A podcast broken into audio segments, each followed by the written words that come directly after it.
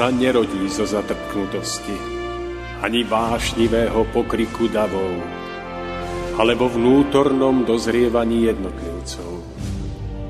Len ono dokáže vydať plod múdrosti a trvalej slobody, premáhajúcej tyraniu spoločenských systémov nad všetkými pôžitkami tiel, nad nespútanými rozkošami sveta skvie sa drahokam ľudskej dôstojnosti, drahokam čistého srdca, úcta, láska, pokora, odvaha sú cestou k cieľu, ktorý hľadáme. Stojac pred následkami svojich skutkov, kto obstojí?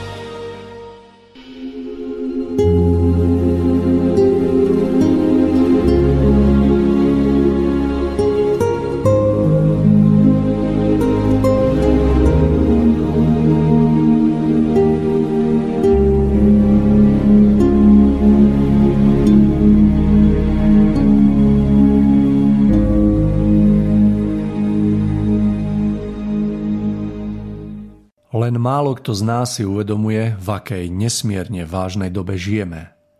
Avšak podvedomé tušenie čohosi prevratného, veľkého a neznámeho sa prejavuje množstvom rôznych katastrofických predpovedí konca sveta, posledného súdu či globálnych apokalyptických udalostí.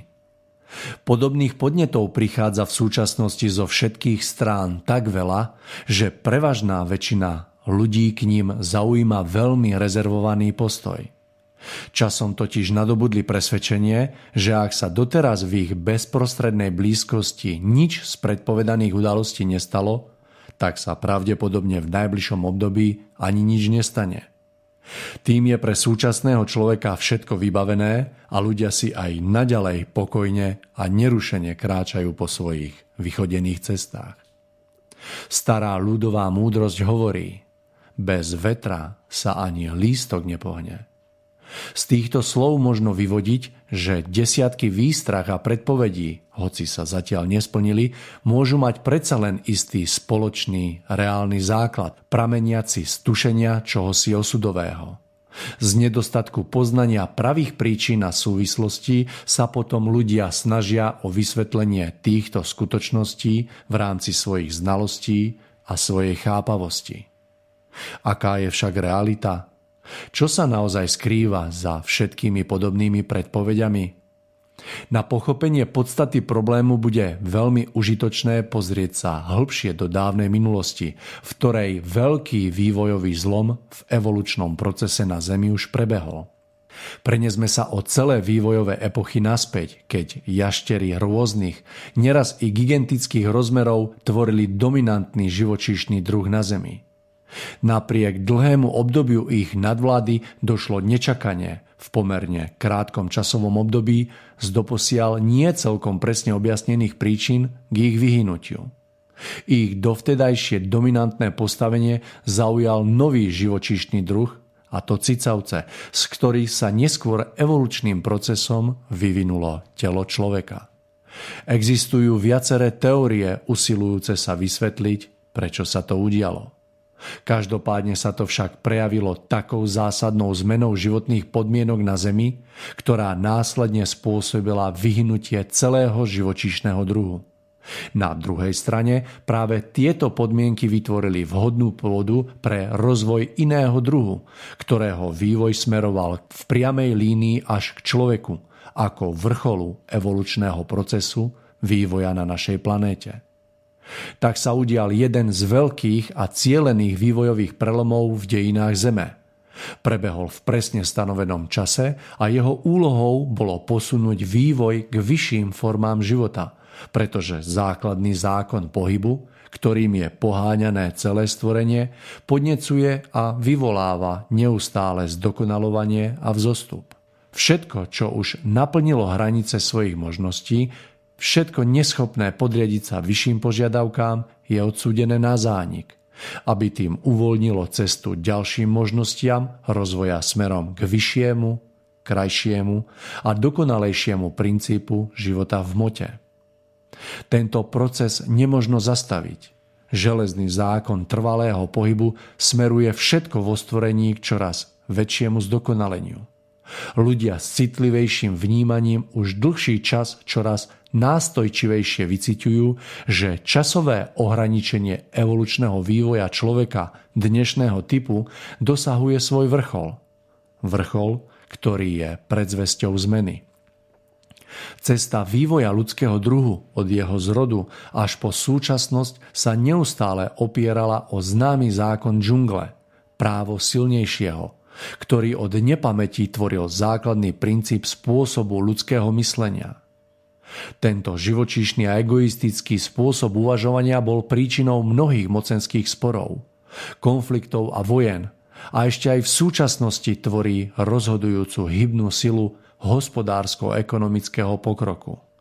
Je nositeľom nezdravých vzťahov medzi ľuďmi i medzi národmi, príčinou bezohľadného ničenia a drancovania všetkých prírodných zdrojov, slepo strhávajúceho život na Zemi až na pokraj záhuby. V dostatočne veľkom časovom predstihu však bolo ľuďom jasne ukázané, že podobný spôsob myslenia nemôže pretrvať. Je preto nevyhnutné postupne ho transformovať opačným smerom. Smerom k vzájomnej ohľaduplnosti, empatii, spolupráci a prejavom pravej lásky k blížnym. Nie preferovanie bezohľadného práva silnejšieho, inteligentnejšieho, ekonomicky a hospodársky zdatnejšieho, ale naopak uprednostňovanie lásky k blížnemu ako k sebe samému.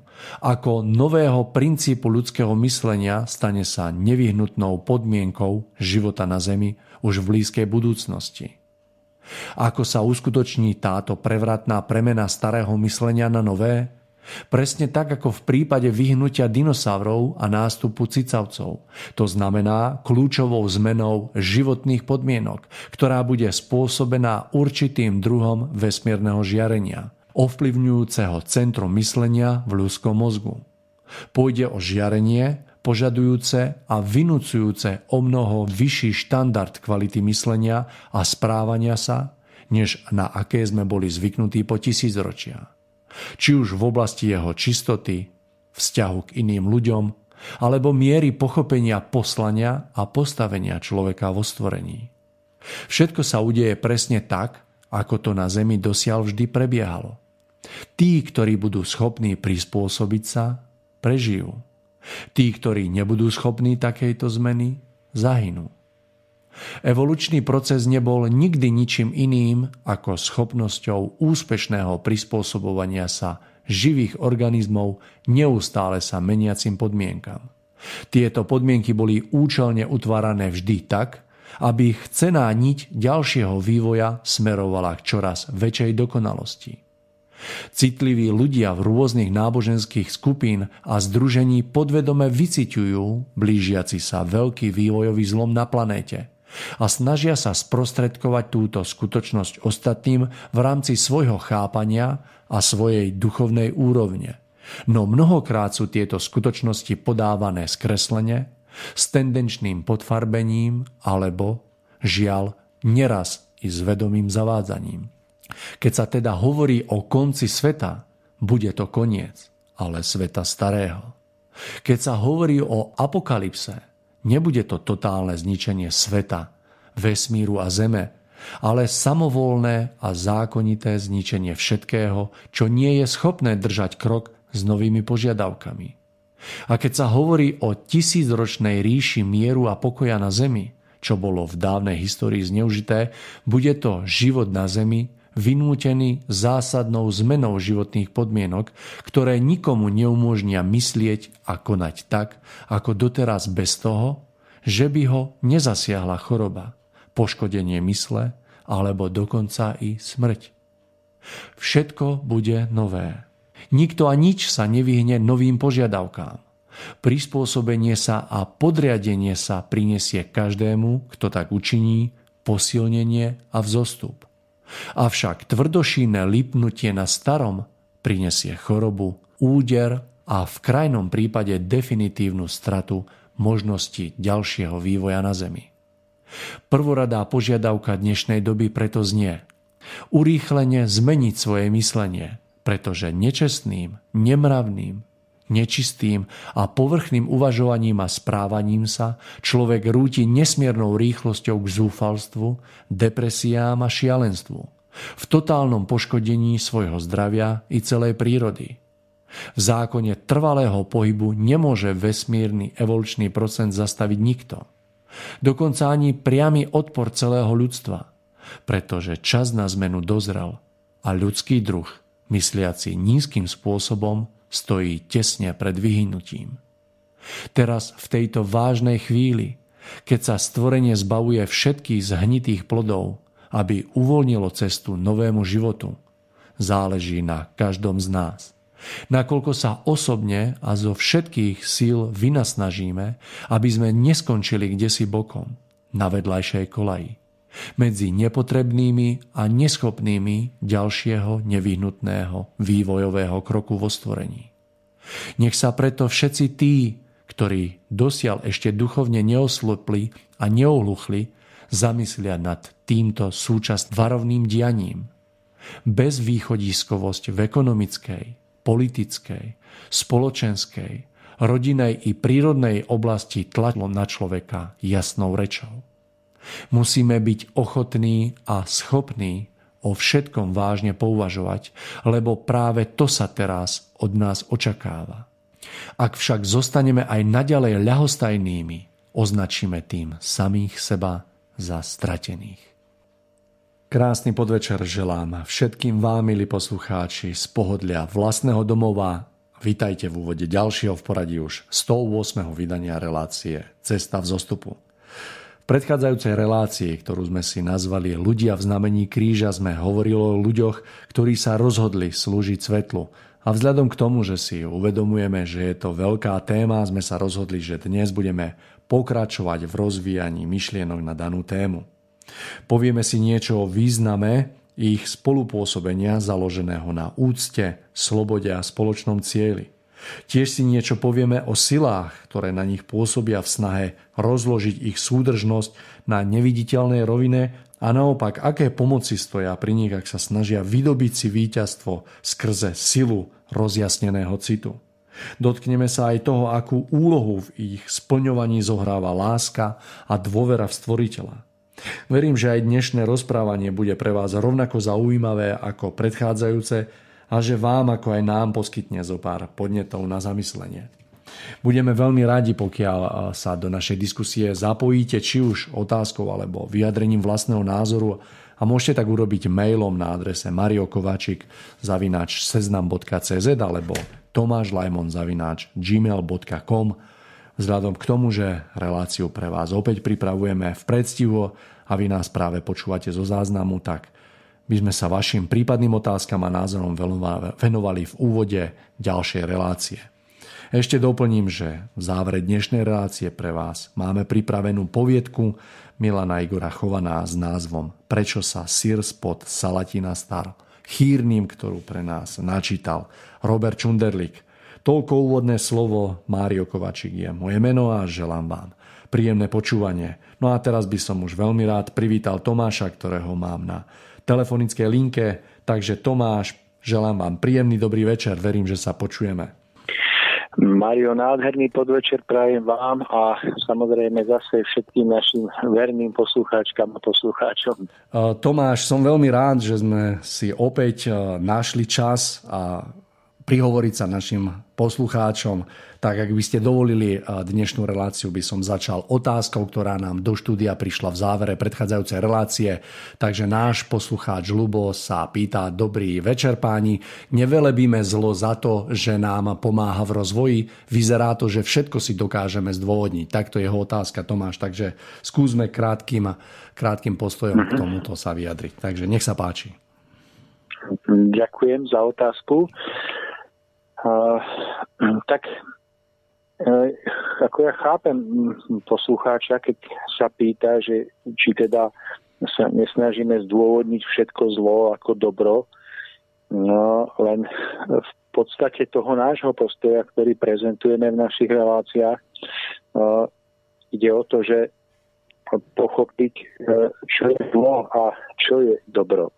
Ja si myslím, že z veľkej, z veľkej miery je to otázka nášho vnútorného postoja k situáciám, ktoré nás jednoducho stretávajú a ktoré musíme riešiť. A tie situácie sú častokrát neutrálne.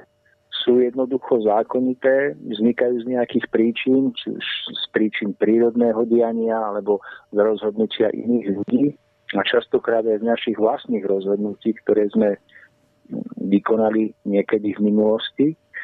A, a potom je už iba na nás, ako ich vyhodnotíme.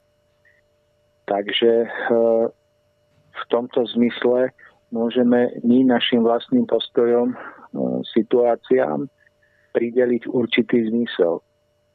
Môžeme prepadnúť hnevu, môžeme prepadnúť vzdoru, mať pocit, že, že všetko je zlé, alebo že na nás útočia zlé sily, alebo sa môžeme vynasnažiť. Napriek tomu, že situácie, do ktorých sa dostávame, sú nepríjemné a častokrát ich hodnotíme ako zlé, tak napriek tomu sa môžeme pokúsiť im prideliť zmysel tým, že sa pokúsime na nich rásť, že mm, budeme hľadať svetlú stránku všetkého negatívneho a všetkého nepríjemného. A pokúsime sa všetko, všetko toto nepríjemné a negatívne vyťažiť, využiť pre náš vnútorný zostup, pre rast alebo vôbec pre dobro ako také.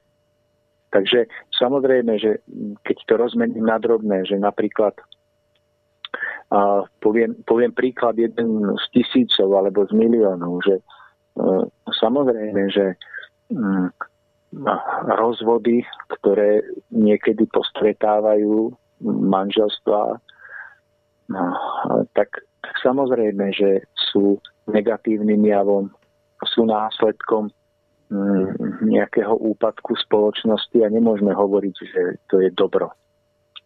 Keď sa ľudia rozvádzajú, keď spôsobujú utrpenie v rodinách. Ale, ale zároveň si môžeme uvedomiť, že aj tie spomínané rozvody zvyčajne vznikajú z nejakých hlbších príčin, že mnohokrát sú iba, iba následkom a napríklad stavu spoločnosti. Že v spoločnosti tolerujeme nejaký spôsob života, ktorý je úplne odtrhnutý od poznania pravého zmyslu života že sme súčasťou myšlienkových foriem, ktoré sa na nás valia z médií, z televízorov, z internetu a tak ďalej, pod vplyvom ktorých sme úplne zabudli na to, kým sme, odkiaľ prichádzame na túto zem, kam vôbec máme smerovať po odchode z tohto tela. A ak sa na tú problematiku rozvodov pozrieme napríklad z takéhoto hlbšieho pohľadu, zistíme, že aj tento negatívny jav môže byť pre nás veľkou výzvou. No, výzvou, ktorá nám kladie otázku, čo môžeš ty, človeče, urobiť preto, aby ľudia viacej spoznali pravý zmysel života, aby mohli vytvárať trvácnejšie láskyplné vzťahy a aby nakoniec sa negatívny jav rozvodov mohol znížiť na minimum. Takže samozrejme, že rozvodovosť je negatívny jav. Môžeme hovoriť, že je to, že je to niečo zlé.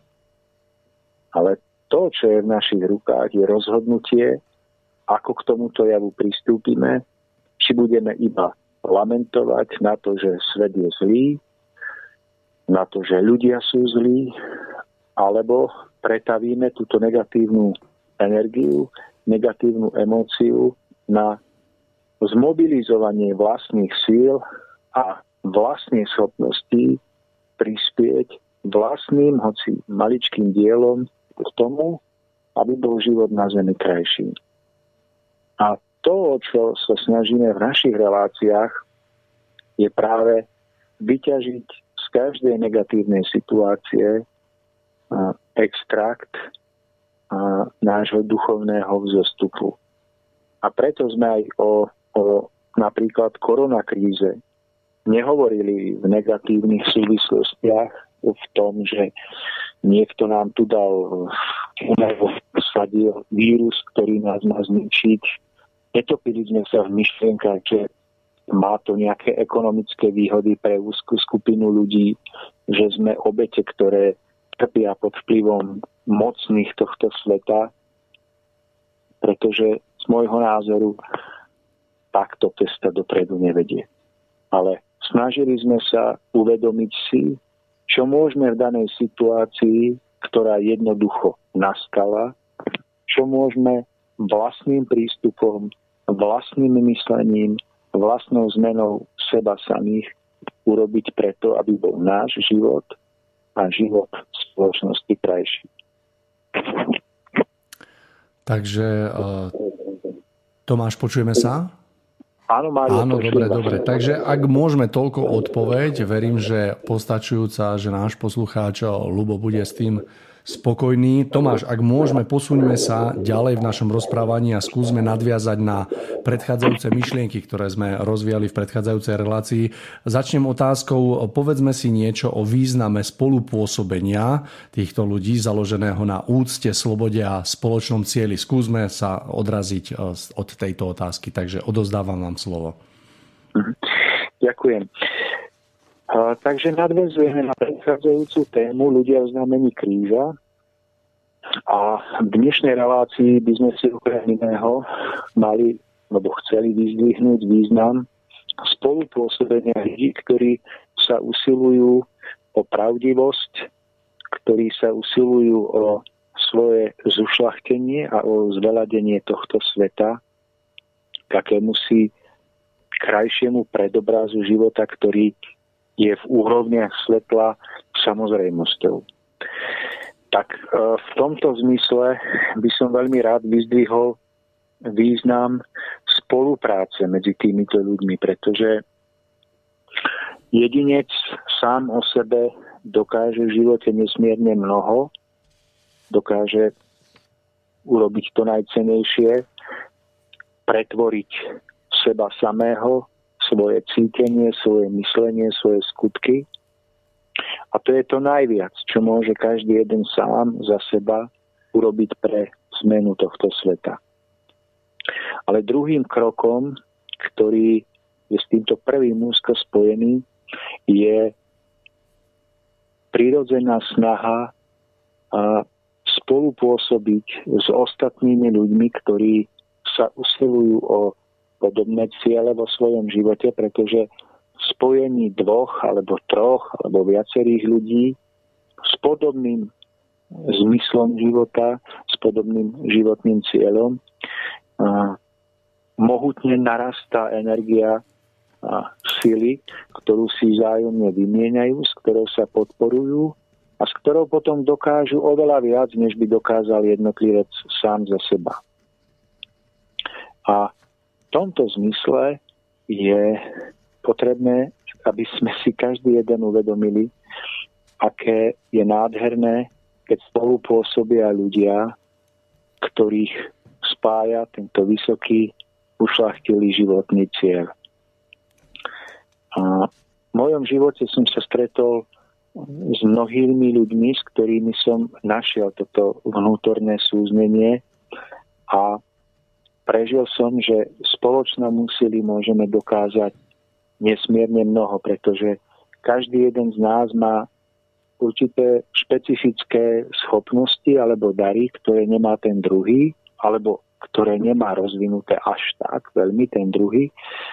A keď sa vzájomne doplnia, vzájomne si pomáhajú, tak, tak dokážu vytvoriť aký, akýsi neviditeľný veniec žiarenia, ktorý má prenikavé pôsobenie a dokáže na tomto svete e, nádherne pomáhať a liečiť.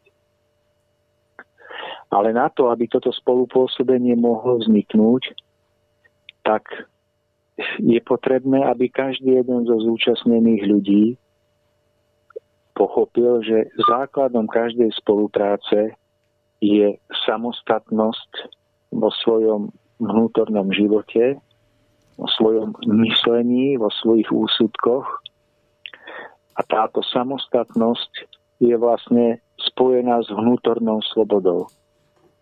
Že jedine tam, kde sú ľudia spojení na základe slobodného rozhodnutia, vlastného slobodného uváženia, že chcú spoločne vytvoriť niečo veľké na Zemi, tak tam je možné e, skutočne pretvárať tento svet do tej najkrajšej záhrady. Ale v skutočnosti sa toto stáva len málo kedy na Zemi, pretože väčšinou sa stáva, že spolupôsobení viacerých ľudí mm, je niekto, kto sa snaží dominantným spôsobom zasahovať do slobody iných a, a určovať smer ich myslenia a smer ich pôsobenia. No a pokiaľ nastane táto situácia, tak sa z takéhoto okruhu ľudí postupne začína vytrácať tá pôvodná, nádherná iskra radosti, iskra tvorivosti, inšpirácií a takéto pôsobenie potom postupne vedie smerom nadol. Mm, že zúčastnení prestávajú využívať svoje vlastné schopnosti, svoje talenty a dary, ktoré majú, no a miesto toho sa snažia naplňať predstavy niekoho iného. No a postupne to vedie k strate radosti a nakoniec k tomu, že takíto ľudia sú pre skutočný život na Zemi, pre pozdvihnutie života úplne nepoužiteľní. Takže kto prežil takéto sklamanie, tak veľakrát dojde k názoru, že už nikde nechce patriť, s nikým sa nechce stretávať, chce zostať niekde v úzadí o samote ale neuvedomuje si, že takéto rozhodnutie je ovplyvnené jeho sklamaním.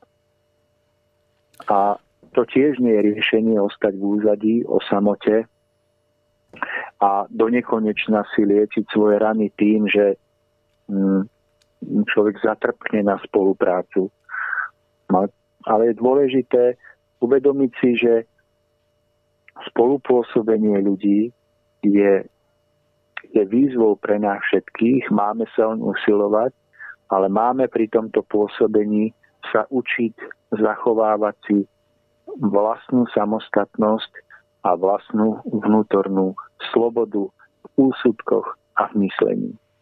A keď sa toto podarí, keď, keď sa nikto nesnaží stavať do roviny nejakého dominantného alfasamca, ktorý no, chce o veciach rozhodovať a určovať, keď sa podarí toto, toto vyvážené spolupôsobenie ľudí, založené na vzájomnej inšpirácii zúčastnených a na vzájomnej radosti, tak vtedy vznikajú veľké diela.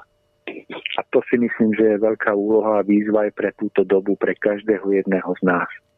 Aby sme dokázali mať dôveru, spolupôsobenie a sami ju nenarušovali tým, že by sme chceli vstupovať do osobnej slobody iných ľudí. Takže v tomto vidím niečo nádherné, niečo, čo je pred nami ako veľká výzva, ktorá sa nám dosiaľ nepodarila naplniť. Pretože keď to vidíte, tak skoro v každom spoločenstve hm, skončia ľudia tak, že stratia dôveru v druhých ľudí, stratia dôveru v to, že iní ľudia majú dobré úmysly, pretože prežívajú rôzne sklamania. Ale my by sme mali v tejto dobe dokázať túto silnú myšlienku sklamania uzdraviť a vyliečiť tým, že budeme schopní vytvárať nové vzťahy založené na spomínanej vnútornej samostatnosti a slobode. A Základom tohoto spolupôsobenia je, že jeden druhého inšpiruje svojim vlastným životným príkladom. Tým, aký je, ako veci vníma, ako ich uskutočňuje, keď sa teda snaží o niečo dobré. A ten druhý to môže vnímať, môže sa k nemu pridať a svojim vlastným spôsobom môže potom pomôcť a spoločne môže vytvoriť niečo krásne. Určite si spomínate, Mário, aj na mnohé chvíle medzi nami dvoma alebo v kruhu našich priateľov, keď sme spoločnými silami dokázali vytvoriť, prežiť krásne momenty, či už na ceste ušlachtilosti, alebo na mnohých iných podujatiach, kde sme spoločne mohli spolupôsobiť a uvedomiť si, aká krásna sila je vlastne ukrytá v spojení ľudí túžiacich po svetle.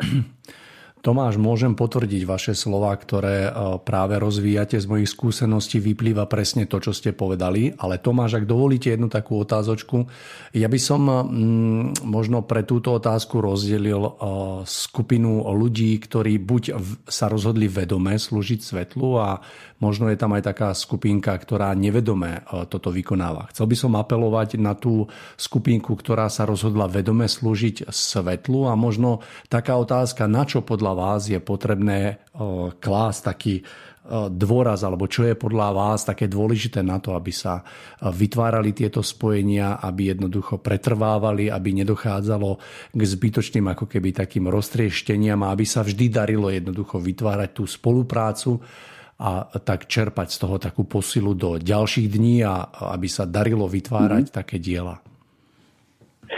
Uh, Mario, ja, ja zo svojich nejakých životných skúseností hm, som spoznal, že uh, tie najkrajšie vzťahy s inými ľuďmi sa utvárajú vtedy, keď človek si nájde niečo, čo ho naplňa, niečo, do čoho dokáže vložiť svoje srdce, svoj cit, svoj záujem, načenie. A keď sa tej danej myšlienke venuje. A keď sa jej venuje dostatočne intenzívne a dlho, tak tento jeho vnútorný stav začne pôsobiť na okolie silným magnetickým pôsobením. A z tohoto pôsobenia môže na základe zákona príťažlivosti rovnorodého pritiahnuť iného človeka alebo iných ľudí, ktorí zarezonujú na podobnej vlne. A týchto ľudí netreba presviečať, že, že príďte a pracujte a pomáhajte, lebo je to dobré. Nie. Títo ľudia sami zavnímajú na základe toho neviditeľného pôsobenia takéhoto človeka, že aha, tu sa robí niečo, čo ma priťahuje. A tak sú títo ľudia prirodzene pritiahnutí do jeho blízkosti a spoločne môžu pracovať na niečom, čo ich spája, na niečom, čo ich spája na základe ich vlastného slobodného načenia. Takéto spoločenstvo ľudí potom, potom dokáže pretrvať veľmi dlho a dokáže prekonať aj mnohé ťažké úskalia. Pretože nebolo vytvorené umelo nebolo vytvorené tým, že by niekto chcel v iných vzbudiť načenie, presvedčiť ich o niečom, čo im možno, že nie je blízke. Ale naopak, ten človek na základe vlastného presvedčenia pracoval na niečom, čím prirodzeným zákonom v prirodzených zákonoch pritiahol k sebe iných podobne túžiacich alebo uvažujúcich ľudí. Mám skúsenosť, že kedykoľvek človek sa sám pustil do nejakého diela a mal pocit, že nestíha, že je sám a začal umelo ovplyvňovať iných druhých a nadchýňať iných ľudí pre spoluprácu, tak skôr alebo neskôr sa to rozpadlo. Že títo iní ľudia sa nechali jeho načením ovplyvniť, pritiahli sa, no ale počase zistili, že, že to nie je ich vlastná cesta, že oni nie sú sami sebou v spolupráci s týmto človekom a potom sa dostali do veľkého vnútorného rozporu, pretože na jednej strane chceli pomáhať, na druhej strane zistili, že toto pôsobenie nie je v súlade s ich testou. No a potom vznikajú sklamania na jednej aj na druhej strane.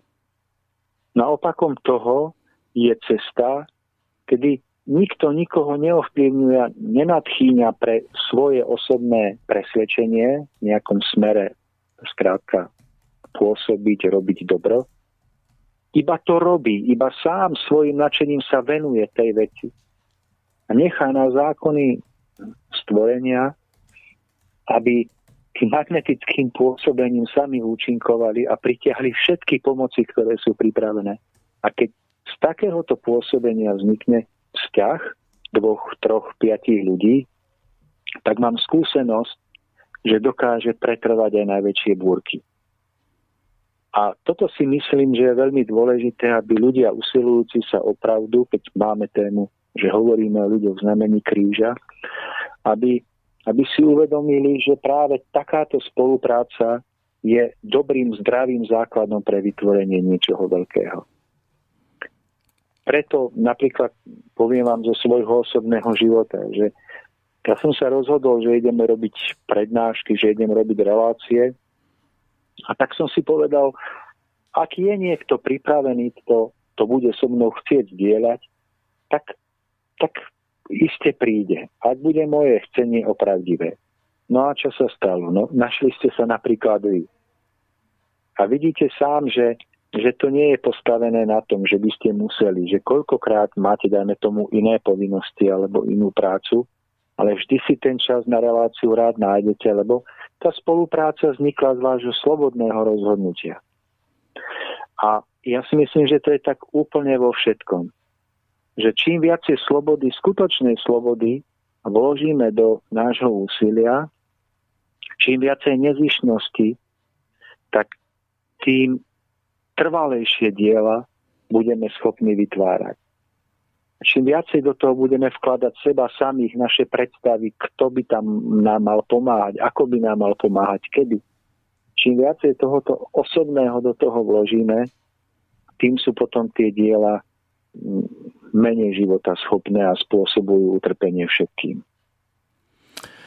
Tomáš, neostáva mi nič iné, ale vzhľadom na príklad, ktorý ste uviedol, tak sa s tým plne stotožňujem a priznám sa, že to vnímam úplne rovnako a mám to prežité tiež tak, že pokiaľ naozaj je to všetko postavené na tej slobode, tak tá trvácnosť a tá sila sa vytvára ako keby automaticky a je schopná preniesť a prežiť čokoľvek, čo sa do cesty tých, toho týmu ľudí alebo tej dvojice postaví, takže Vnímam to úplne rovnako. Tomáš, obidvaja si uvedomujeme a žijeme v nejakej realite, ktorá nás obklopuje v dobe, ktorá je z jedného pohľadu veľmi vážna, ktorá je nasýtená tým zlom a tým temným falošným princípom. Povedzme si niečo o silách, ktoré pôsobia vlastne na, na týchto ľudí, v snahe ako keby rozložiť túto súdržnosť na tej neviditeľnej rovine. To znamená, čomu sú vlastne vystavení takíto ľudia, ktorí sa snažia o takúto spoluprácu a o také pôsobenie v službe svetlu. Mário, ďakujem za dôležitú otázku. No, ja môžem odpovedať zase iba z nejakých obmedzených vlastných skúseností a prežití a určite by boli iní ľudia, ktorí by mohli na túto otázku odpovedať z iného uhla pohľadu, možno o mnoho výstižnejšie. Ale mm, z môjho uhla pohľadu je nesmierne dôležité a pochopiť, že kto chce skutočne pôsobiť v zmysle zákonov stvorenia, kto chce pôsobiť pomáhajúco a podporujúco na Zemi, tak by si mal uvedomiť, že to je spojené s obrovskou zodpovednosťou a s veľkou prácou na sebe samom, s veľkou starostlivosťou o stav svojho vnútorného života. Napríklad, keď si všimnete speváka alebo huslistu alebo nejakého iného virtuóza hudobného, tak on sa musí stále starať o to, aby na svojom hudobnom nástroji denne cvičil, niekedy aj niekoľkokrát do dňa, aby, aby správne doľaďoval svoj nástroj, aby mu tento nástroj mohol vydávať tie správne, nefalošné harmonické tóny, ktoré on bude chcieť na svojom nástroji vylúdiť. Čiže jednak sa musí snažiť o to, aby získal danú zručnosť, danú schopnosť a reprodukovať hudbu, pôsobiť a zároveň sa musí naučiť svoj nástroj doľadovať. Každú chvíľku. E, ja sa snažím hrať na, na viole amatérsky a viem, ako to je, že na chvíľku ju odložím, zmení sa teplota v izbe a keď ju chytím do ruky, tak už je niektorá struna jemne povolená alebo natiahnutá podľa toho, ako sa zmení teplota a už to neznie. Čiže potrebujem zase ten nástroj doladiť, jemne dokrútiť kolíkom, doľaďovačom, aby pekne znel.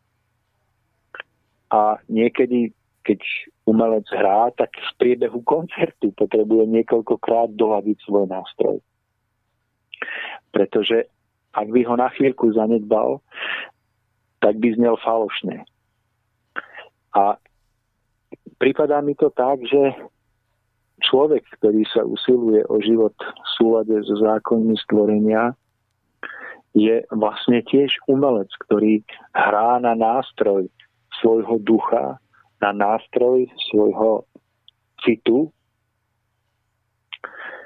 a že vlastne je to tak zavezujúce ako v prípade hudobníka, že mal by byť schopný stále si svoj nástroj uvedomovať a stále ho správne doľadovať. Pretože ako náhle by to zanedbal, zanedbal by správne doľadovať svoje vnútro, tak by sa to veľmi rýchlo prejavilo tým, že by vnútorne stratil pred svojho duchovného zraku skutočný nádherný poznášajúci žiarivý cieľ, ku ktorému smeruje stratil by zo zreteľa stvoriteľa a jeho vôľu. A veľmi rýchlo by sa v nerovnováhe svojho vnútra, v nedoladení svojho vnútorného života začal strácať v rôznych neviditeľných pocitoch a myšlienkách, ktoré sa v ňom, ako v každom jednom človeku, v priebehu dňa vynárajú. Čiže napríklad na chvíľku zanedbá správne doľaďovať svoje vnútro tak, aby ostal otvorený svetlu, aby zostal naplnený ľahkosťou, radosťou, dôverou stvoriteľa, aby si uvedomoval, že, že vlastne žije preto, aby bol užitočný tomto stvorení, na tomto svete, stráti tento nadhľad ľahkosti a okamžite sa mu vklínia do jeho vnútra myšlienky. A prečo by si mal? Prečo to nemôže urobiť niekto iný? Nie je to pre teba veľmi ťažké? Nechcel by si robiť niečo ľahšie?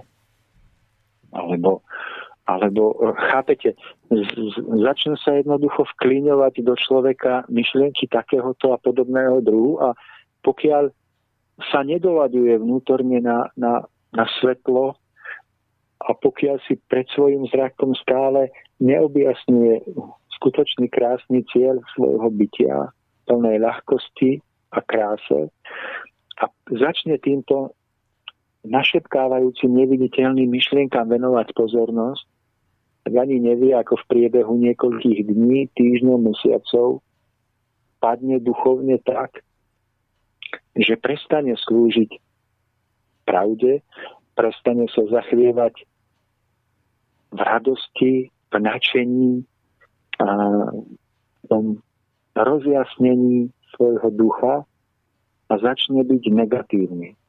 Začne byť podozrievavý, začne vo všetkom vidieť to, že mu chce niekto ublížiť, že, že on stále na niečo, na niekoho dopláca a v skutočnosti si neuvedomuje, že práve sa začína strácať a začína patriť k miliónom ľudí, nie ktorí pomáhajú, ale ktorí sami potrebujú pomoc. Čiže, čiže tá odpoveď na vašu otázku spočíva v, pochopení, že kto chce slúžiť v zákonoch stvorenia, tak musí vynakladať vedomú námahu poctivej práce na sebe samom a to je každodenná námaha každodenného úsilia v bdelosti svojho ducha, svojej mysle, bdieť, bdieť nad sebou samým.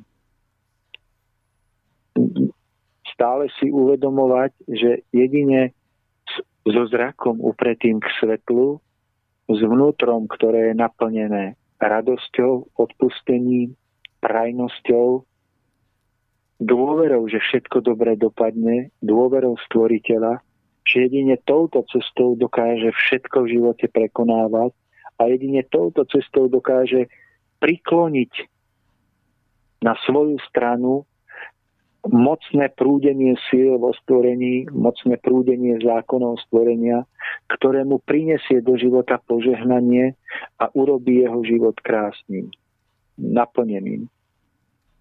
Ale, ale že keď človek v tomto stratí zo zreteľa, že stále si má strážiť tento stav tohoto naladenia radosti s očami upretými k svetlu, že keď to na okamih stráti, tak ako keď, keď chodec turista na neznámom území vôjde do džungle, do, do zarasteného lesa, v ktorom po niekoľkých metroch stráti predstavu o tom, kde sa nachádza, až tam môže nakoniec, nechcem povedať zahynúť, ale stráviť v najväčšom utrpení dlhý čas, popíchaný od bodliakov, doráňaný od kameňov, na ktoré padá toto sa nám stáva, toto poblúdenie do džungle, do lesa, nášho vnútorného života sa nám stáva v každej chvíli, keď zabudneme doľaďovať svojho ducha, svoje vnútro, v modlitbe, v ústretí svetlu, vo videní toho nádherného cieľa, ku ktorému smerujeme a ktorý nám dáva silu prekonávať všetky malichernosti tohto života s najväčšou radosťou a ľahkosťou, ktoré by sa nám inak zdali byť nezvládnutelnými ťažkosťami. A toto doľaďovanie je ako v prípade umelca, tak je to aj v prípade tohoto človeka, ktorý sa usiluje o, o to, aby naozaj žil krásnym, duchovným, pomáhajúcim životom v súlade s, vyžarovaním pravdy. A keď sa to niekomu skutočne začne dariť, že začne byť pánom svojho vnútorného života, pánom svojho naladenia, pánom citov, ktoré sebe si pripustí, myšlienok, ktoré začne rozvíjať, činnosti, ktoré bude potom vykonávať podľa toho, keď začne byť pánom, tak začne prežívať skutočnú radosť. Lebo zistí, že nie na tejto zemi ničoho, čo by bolo silnejšie ako jeho vlastné vedomé rozhodnutie žiť slobodne, žiť opravdivo v tomto stave vnútorného poznesenia. A takýto človek potom postupne e, sa mu začne, tak, takto to poviem, predstavte si rozprávku o princeznej so zlatou hviezdou na čele. Poznáte ju, Mário? Áno, veľmi dobré. No, tak to bola spanila nádherná princezna, ktorej na čele žiarila zlatá hviezda. Čo, čo, čo podľa vás bolo tou zlatou hviezdou? No ja si myslím, že to bol taký symbol vyjadrením alebo ktorý vyjadroval takú tú vznešenosť a tú čistotu a krásu, tú ušlachtilosť. Takto som to nejako ja vnímal.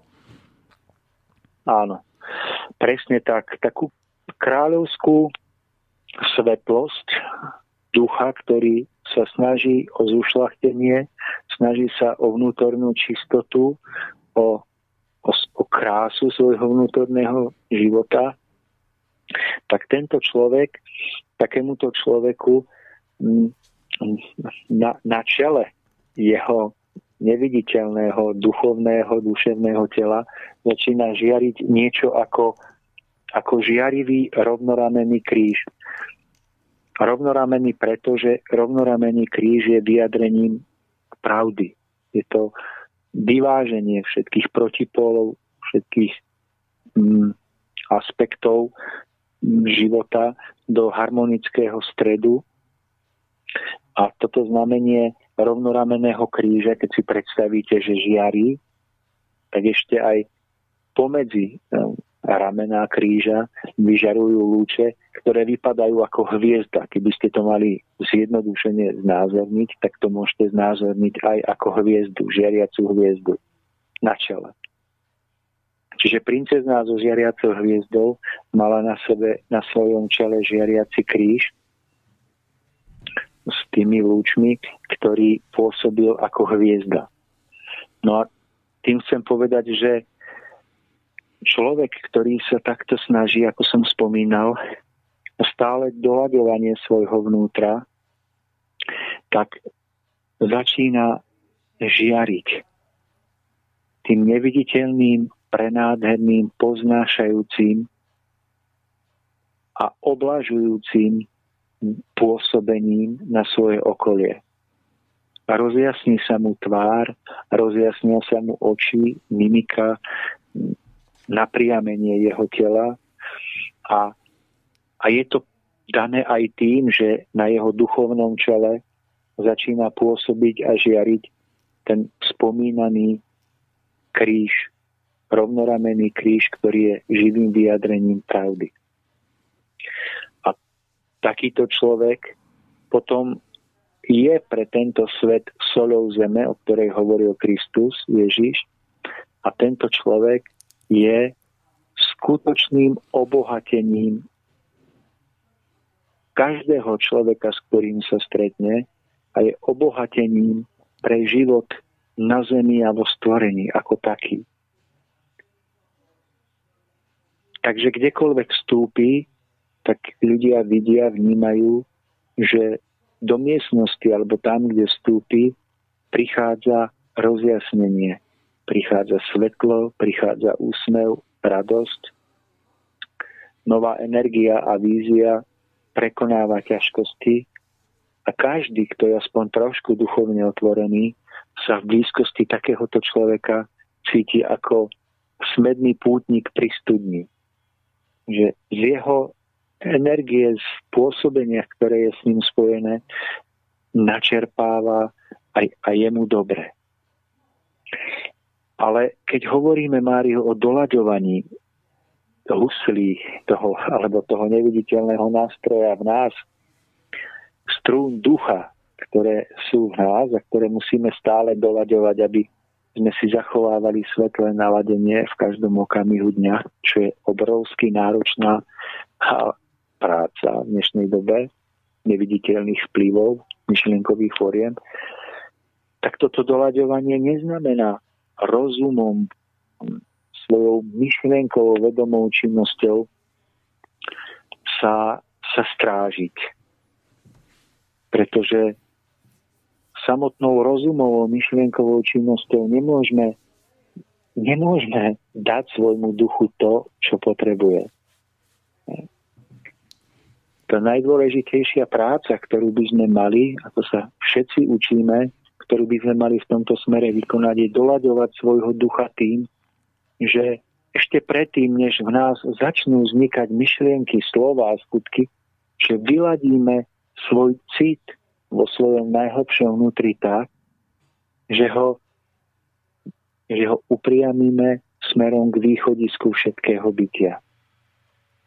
A môžeme byť ľudia žijúci v rôznych krajinách, v rôznych kultúrach, ale keď prežijeme tento moment upriamenia sa k východisku, tak všetci budeme hovoriť o tom istom. Pretože budeme cítiť, že tento stav je spojený s poznesením sa nad malichernosti, s poznesením sa nad chyby druhých, nad ich správaním sa. A budeme cítiť, že tento stav je spojený s tým všeobjímajúcim prežitím nádhery, krásy života, v ktorom nie, že by sme nevideli chyby druhých, alebo nedostatky, alebo ich správanie, zlé správanie voči nám, ale dokážeme sa nad to povzniesť a dokážeme napriek všetkým chybám spoločne s druhými ľuďmi stavať na tom, čo je v nich dobré, pokiaľ je to čo len trochu možné. A dokážeme práve urobiť ten, ten zázračný obrad v našom živote, že oči nášho rozumu, nášho nižšieho ja by videli iba komplikácie, videli by iba nespravodlivosť, ktorá sa nás dotýka zo, zo správania iných ľudí voči nám. Videli by ukrivdenosť seba samého. A objektívne, pretože skutočne niekedy správanie druhých ľudí voči nám môže byť z ich strany sebecké, môže byť ja neviem aké, ale toto je bežný pohľad bežného človeka, v ktorom sa, v ktorom sa topíme už tisícročia. Ale ten skutočný pohľad, o ktorom hovoríme, že by mal byť blízky ľuďom usilujúcim o pravdu, to je pohľad pozneseného citu, kedy tieto malichernosti ustúpia do úzadia a vystúpi dopredu veľké, krásne, radostné načenie, spojiť sa s inými ľuďmi na tom dobrom, čo v sebe majú a čo nám ponúkajú. A toto je jediná cesta, ako sa vymúta, vymotať z labyrintu nášho života, z nášho vnútorného života, z džungle, do ktorej denne inak vstupujeme vo svojom vnútornom živote, keď, keď, keď strácame zo zreteľa ten spomínaný, citom uchopený vlastne zmysel nášho bytia. Tomáš, doba alebo vnímam, že doba okolo nás je naozaj vážna v tom to temno a ten falošný princíp prevláda a ponúka množstvo nástrach.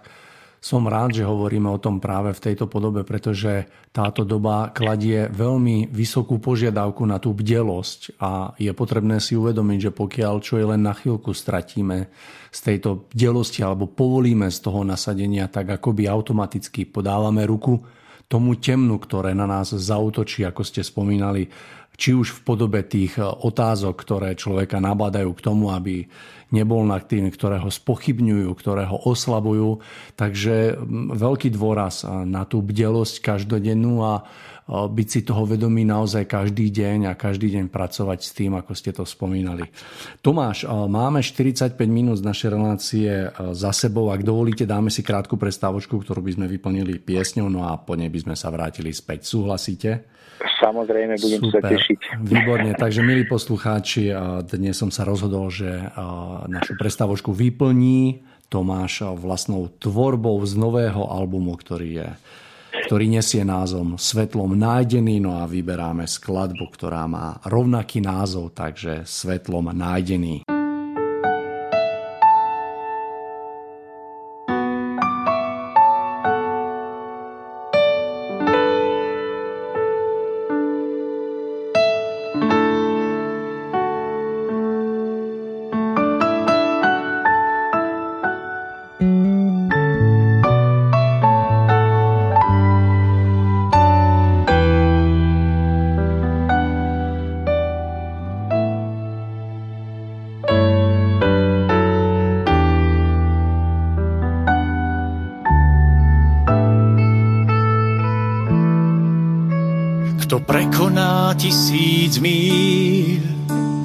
Nesníva len o svojich právach, kto siahne na dno svojich síl.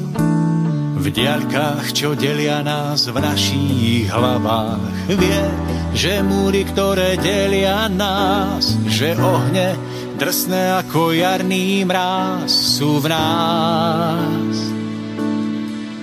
Len v nás kto prežije tisíc dní na ostrove pustom so svojím tieňom, kto rozpozná, že tento tieň je tým, čo mu najviac vadí v niekom inom. Ten vie, že zem raz bude Boží chrám, až vtedy, keď sa najskôr zmení sám on sám. Len sám láskou nájdený, nocou skúšaný.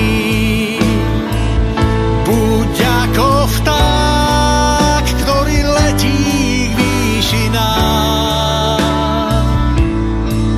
Skrz dám svetlom nájdený, nocou skúšaný.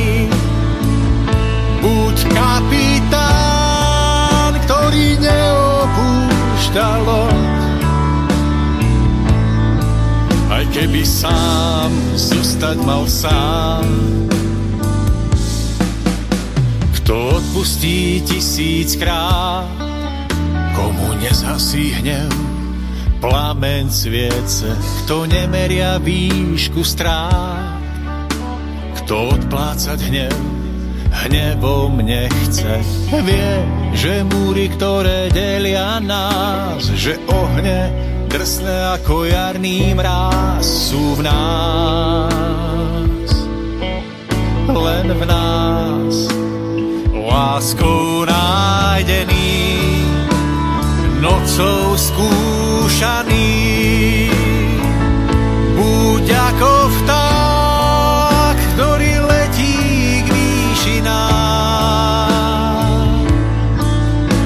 Dážď svetlom nájdený, púšťou zvrúcnený.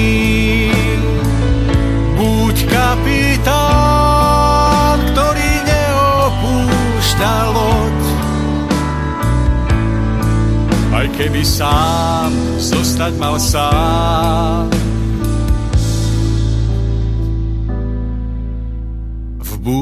Búrkach dní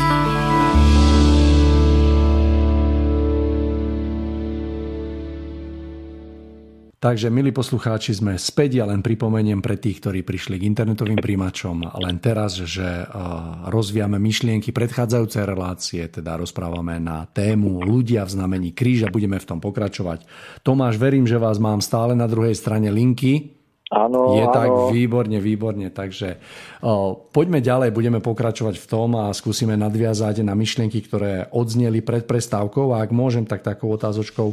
Tomáš, hovorili sme o tej bdelosti v dnešnej dobe, ako je veľmi dôležité dbať na to ladenie vlastného vnútra. Chcem sa opýtať možno taká otázočka, ktorá bude zaujímavá aj pre našich poslucháčov. Ako môžeme spoznať, v akom naladení sa nachádzame? To znamená, že či sme ladení ako keby správne do tej situácie, alebo už sa nachádzame troška rozladení. Ako to môžeme spoznať? Skúsme takú praktickú radu, možno postreh.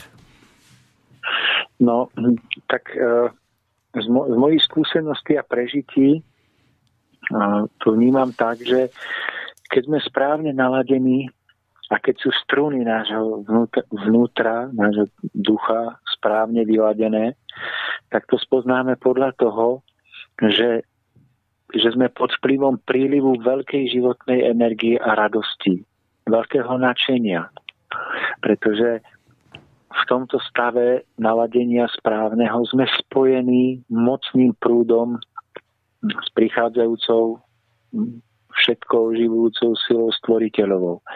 A sme jednoducho naplnení prekypujúcou radosťou toto je nádherný, dôležitý ukazovateľ nášho naladenia. Sme schopní do určitej miery prehliadať chyby iných ľudí práve v, tom, v tej spomínanej snahe poznie sa na tieto chyby pre, pre spoločný cieľ, ktorý je tak nádherný, ktorý, lebo v tú chvíľu ho vnímame, je tak nádherný, že nám príde byť nezmyselné m, strácať to, tento cieľ kvôli malichernostiam. Takže spoznáme to podľa veľkého vnútorného stavu radosti.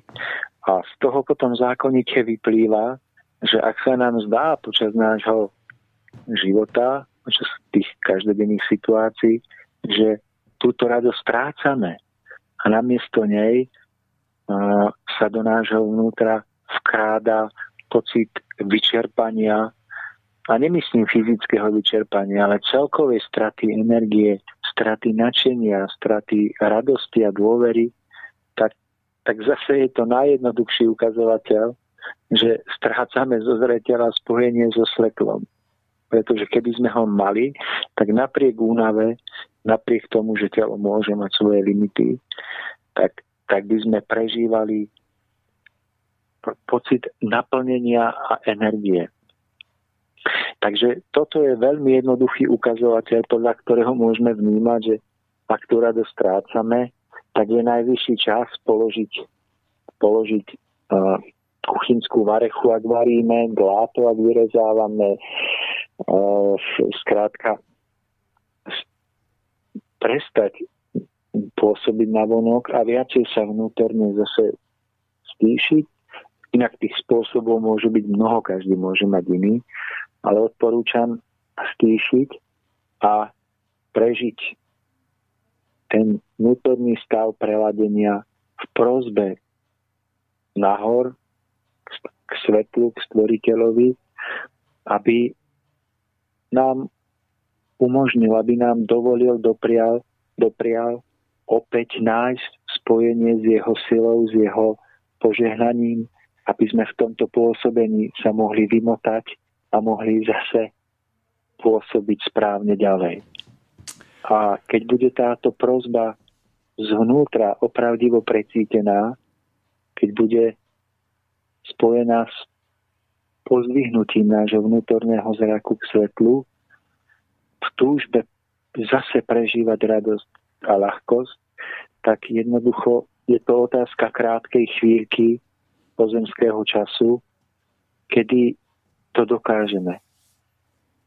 A potom môžeme zase pracovať ďalej.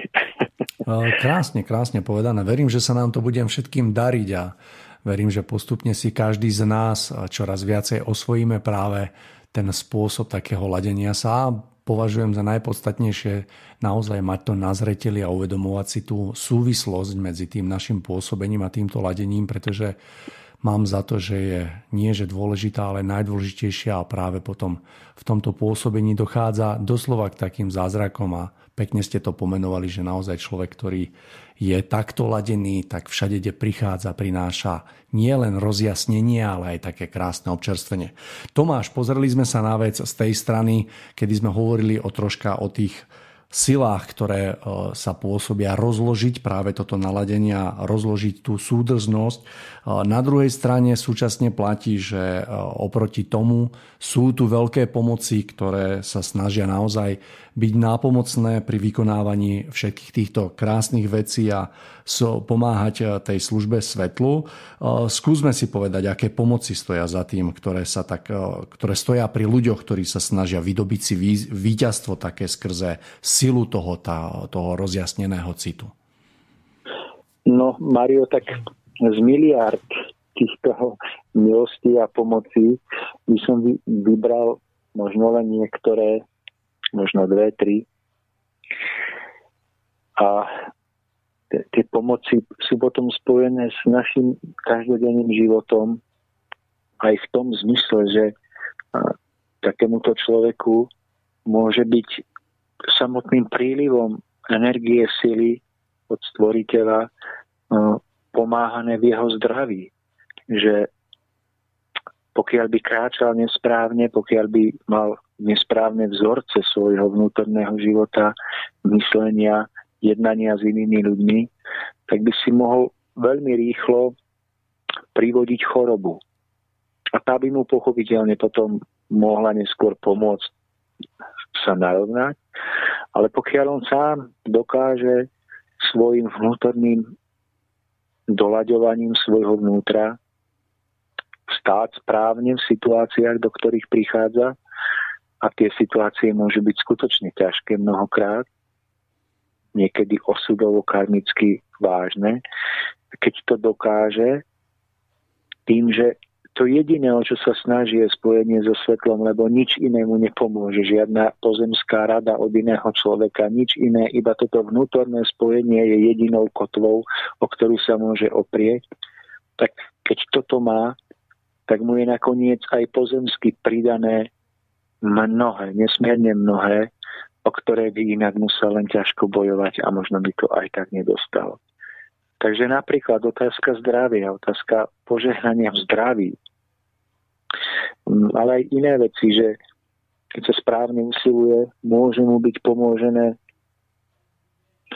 a pozemsky vykonávať činnosť alebo prácu, ktorá je pre neho radosťou, ktorá hoci každá práca, každá činnosť môže byť pre človeka radosťou, keď k nej nájde správny postoj, ale sú určité činnosti, nejaký druh pôsobenia, ktorý je človeku najvlastnejší. A som si istý, že aj ľudia, ktorí vravia, že úplne každá práca je, je rovnako dôležitá, je rovnako zaujímavá, dôležitá, krásna, tak aj títo ľudia sú v nejakom smere viacej doma v niečom, prečo majú schopnosti, predpoklady. Dokonca sa tým môžu neskôr aj, dajme tomu, živiť. Tak aj v tomto môže byť človeku pridané že keď správne si udržiava svoje naladenie, správne sa snaží pochopiť, žiť hlbší zmysel svojho života a zase každý ho môže mať v niečom inom, tak aj pozemská práca, ktorá, ktorú by dajme tomu nemal, alebo by musel niekde otročiť, tak sa mu neskôr môže pridať ako plus, ako niečo, v čom sa doslova nájde. Ja som si to prežil vo svojom živote, a je to niečo prenádherné, keď človek môže aj pozemsky vykonávať činnosť, prácu, ktorú robí s najväčšou radosťou ako, ako modlitbu svojho života. A potom, potom mu to je prirodzené, prirodzene pridané aj vo vzťahoch, že dajme tomu, ak predtým žil vo vzťahoch, ktoré neboli postavené na správnom základe, tak mnohé z nich sa môžu ukončiť, rozpadnúť. Aj hoď bez jeho vôle, že mal by dobrú vôľu ich udržať. Jednoducho mnohé vzťahy sa vymenia a nahradia sa novými vzťahmi, ktoré budú viac zmysluplnejšie, budú jednoducho viac, viac človeku dávať spätnú väzbu, že v tých vzťahoch je skutočne na správnom mieste.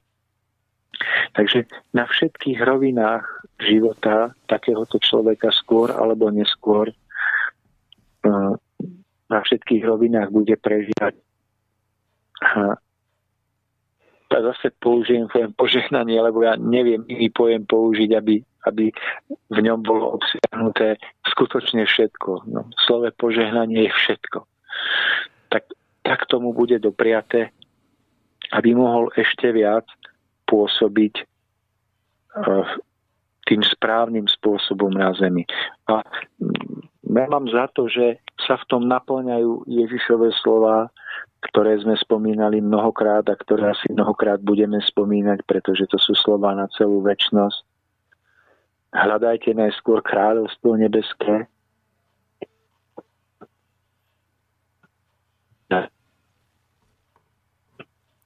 Halo, halo, Tomáš, teraz... Áno, Mário. Áno, áno už poč- vás počujem. A kde som sa stratil? No, e, hľadajte najskôr kráľovstvo nebeské. Áno, áno, tak, takže, takže v tomto zmysle bude človeku pri, pridelené všetko, čo potrebuje preto, aby mohol úlohu, pre ktorú prišiel na zem, poslanie, pre ktoré prišiel na zem, aby mohol naplniť. Tomáš, myslím si, že ten pojem, ktorý ste eh, spomenuli, to požehnanie, tak je veľmi výstižný a myslím si, že úplne na mieste, pretože my by sme mohli asi do nekonečna rozprávať o tých podobách, aké mu je, ktoré, ktoré k človeku prichádzajú.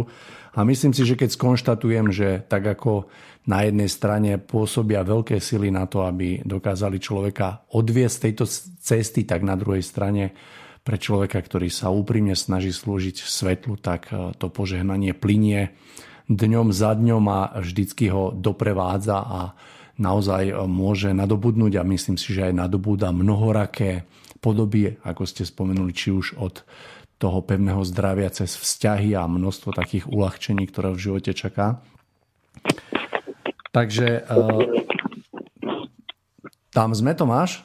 Áno, áno, Mario, mne to tu trošku, mne to tu trošku pinkne občas, pretože to mám v nabíjačke, ale inak nepadám z linky, len, len som sa nabíjal. Dobre, aby, dobre, dobre, dobre, teším sa. Aby teším som nevypadol. Sa. A už som sa vypojil, takže môžeme v kľude.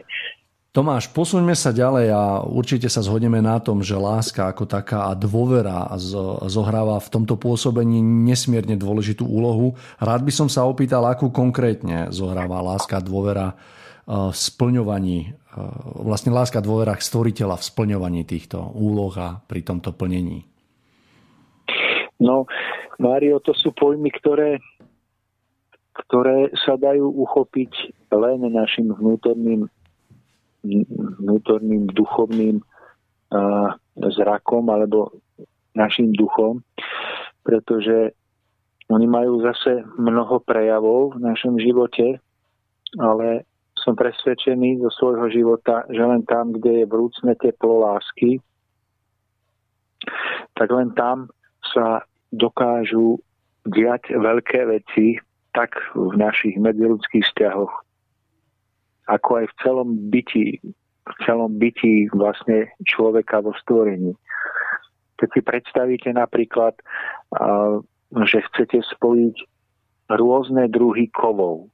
Máte, máte rôzne druhy kovov, ktoré chcete vzájomne prepojiť a niečo z nich vyrobiť. Tak napríklad chcete vyrobiť, ja neviem, meč, alebo chcete vyrobiť nejakú zliatinu z rôznych druhov kovov. No ale ako ich chcete spojiť do jedného celku? Hm, tak keď budú v studenom stave, tak ich neprepojíte. Môžete po nich mlátiť, no ale neprepojíte ich navzájom medzi sebou. A rôznorodosť materiálov, ich samostatný tvar hm, nedovolí ich prepojenie do jedného pevného celku. A tak je potrebné, tak je potrebné použiť silu ohňa, silu, silu tepla. A keď dáte každý z tých, dajme tomu, štyroch kúskov železa do vyhne a riadne, riadne tomu priložíte a spôsobíte, že každý ten jeden z, z tých štyroch kusov železa sa sfarbí mm, do, do, do žiariva, tak potom dokážete každý ten kov prepojiť s druhým a dokáže vzniknúť to, čo by inak bez tepla, bez ohňa nikdy nevzniklo. A mne sa zdá, že niekedy je to aj v našich medziludských vzťahoch, keď pozorujem naše vzťahy aj k iným ľuďom, ako pri spájaní rôznych druhov železa. Že hm, ak do toho nevstúpi teplo, nevstúpi do toho hm, žiarivosť ducha, tak sa vzájomne ľudia nikdy neprepoja. Rôznorodosť ich druhu, ich videnia, ich, ich životných skúseností, ktoré každý z nás má iné, tak spôsobia, že sa vzájomne neprepojíme. Ale práve to teplo dokáže prepojiť rôzne druhy materiálov, rôzne druhy kovov do jedného pevného celku. A tak si myslím, že aj mnohé vzťahy, ktoré inak by museli skončiť mm, spolupôsobenie ľudí, nebyť tepla, tak práve vďaka teplu lásky, vrúcnosti, ktorá sa môže prejaviť úprimnosťou, stlačením ruky, môže sa prejaviť pohľadom z očí do očí, dôverou vzájomnou. Takže vďaka týmto vlastnostiam sa dokážu udiať na Zemi veľké veci a nakoniec na tomto všetko možno stojí a padá vôbec miera trosiek života na Zemi, miera toho, koľký ľudia môžu byť duchovne prebudení, koľký ľudia nakoniec budú musieť sa stratiť v spomínanej nejakej vnútornej džungli svojho vnútorného sveta. Verím, že tieto myšlienky dokážu padnúť na úrodnú pôdu a že sa nám podarí naozaj vytvárať toto teplo, vďaka ktorému potom dochádza k takému zlučovaniu všetkých tých prvkov, ktoré sú potrebné na to, aby sme vytvorili niečo pevné stále. Takže e, Tomáš, verím, že sa nám to bude dariť a myslím si, že doba je aktuálna dosť na to, aby sme naozaj e, toto v sebe podporili a aby sme čoraz viacej mm. boli takými žhavejšími a žhavejšími a aby sa nám dar, darilo vytvárať tieto väzby a ktoré v konečnom dôsledku v takom v spoločnom pôsobení dokážu naozaj mnohé, mnohé zmeniť, mnohé, mnohé vytvoriť. Chcel som povedať, že keď teda hodnotíme život, vzťahy a vlastne náš osud, a zdá sa nám, že všetko je zlé okolo nás, takže preto o tom hovorím, aby sme si každý jeden z nás dokázali pozrieť do vlastného vnútra, či tam ten kov toho nášho, ten vnútorný kov v nás, či nie je studený. Pretože ak je studený, tak potom sa darmo budeme domáhať toho, aby bol život na Zemi lepším, keď sme sami nesplnili základnú podmienku, ktorá, ktorá vlastne je je ukrytá v našom vnútri. Takže to som chcel iba pre krátke doplnenie toho, toho obrazu o rozstavení kovov, aby sme to nepoužili ako mieru posudzovania iných ľudí, ale aby sme sa pozreli do vlastného vnútra v daných situáciách, či naozaj planie naši, naše vnútro tým správnym teplom, ktoré sa môže potom spojiť s iným druhom. Vždy sa točíme, Tomáš, okolo toho istého, že sa kladie veľký dôraz na to, aby sme boli bdeli a aby sme mali pod kontrolou naozaj samých seba, aby sme to okolie síce si všímali, ale v prvom rade, aby sme mali na zreteli samých seba, svoje vnútro, svoje ladenie a vždycky, aby sme sa snažili vytvárať ten krok, ktorý má smerovať od nás k niekomu von a vytvárať tieto spojenia. Tomáš, ešte jedna taká otázočka, ktorá mi napadá, je, že momentálne sa stretávame s takým pojmom, ktorý sa nazýva nejaké celostné poznanie, ktoré by som možno označil ako súhru rozumu, viery a citu. Chcem sa vás opýtať, či ste sa s týmto stretli a do akej miery vlastne považujete takéto celostné poznanie dôležité v živote človeka? No áno, Mária, ja som sa s tým viackrát stretol. Nakoniec aj mm, Jana Moskomenský sa o to snažil. No, snažil sa o syntézu rozumu, viery, citu, skrátka všetkých zložiek nášho, nášho vedomia nášho pôsobenia do jedného celku, aby, aby jeden neodporoval druhému. Pretože aj v jeho časoch to bolo tak, že viera a náboženstvo tvrdili nejaké fakty alebo hm, nejaké teda hm, náboženské fakty, ktoré boli úplne v rozpore s vedeckým poznaním. No a vznikal z toho konflikt, ktorý, ktorý bol plný rozporov. No a tu ani nemohlo byť reči o hm, nejakom vlastnom presvedčení, o pravde, keď rozum si šiel jedným smerom, viera si šla druhým smerom a nakoniec nejaké vnútorné cítenie človeka, svedomie tretím smerom, tak z toho, tak z toho bol úplný zmetok. No a preto už aj Jana Moskomenský volával po celostnom poznaní. Dovolával sa celostného poznania a snažil sa všetky, všetky druhy poznania poznačiť tou, tou tým predslovným pán vše, vše náprava a tak ďalej, že šlo o to, aby, aby poznanie bolo celistvé. Ale na, os- na rovine osobného života uh, je predsa len najdôležitejší cit a vnútorná intuícia.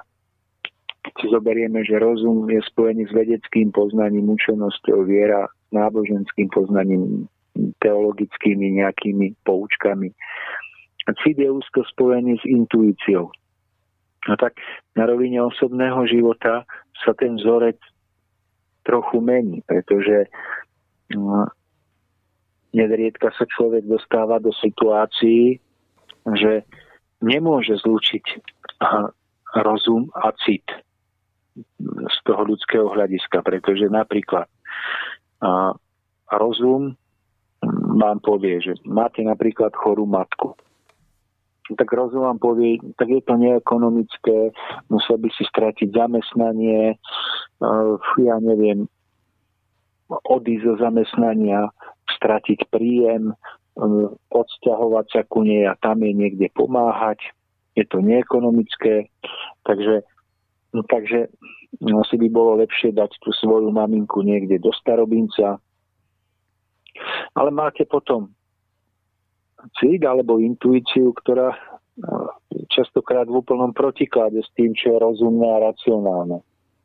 A tam vám povie, že nerieš nejaké vedecké alebo nejaké takéto tie zdôvodnenia, že čo je dobré, čo je ekonomické, pretože, pretože ide o živý vzťah. Ide o to, že napríklad človek voči matke prežije, e, vo vzťahu k matke prežije lásku, uvedomí si, čo pre neho v živote spravila a tak si uvedomí, že hoci je to neekonomické, hoci mu to môže zmeniť život, že do toho starobinca jednoducho nevstrčí.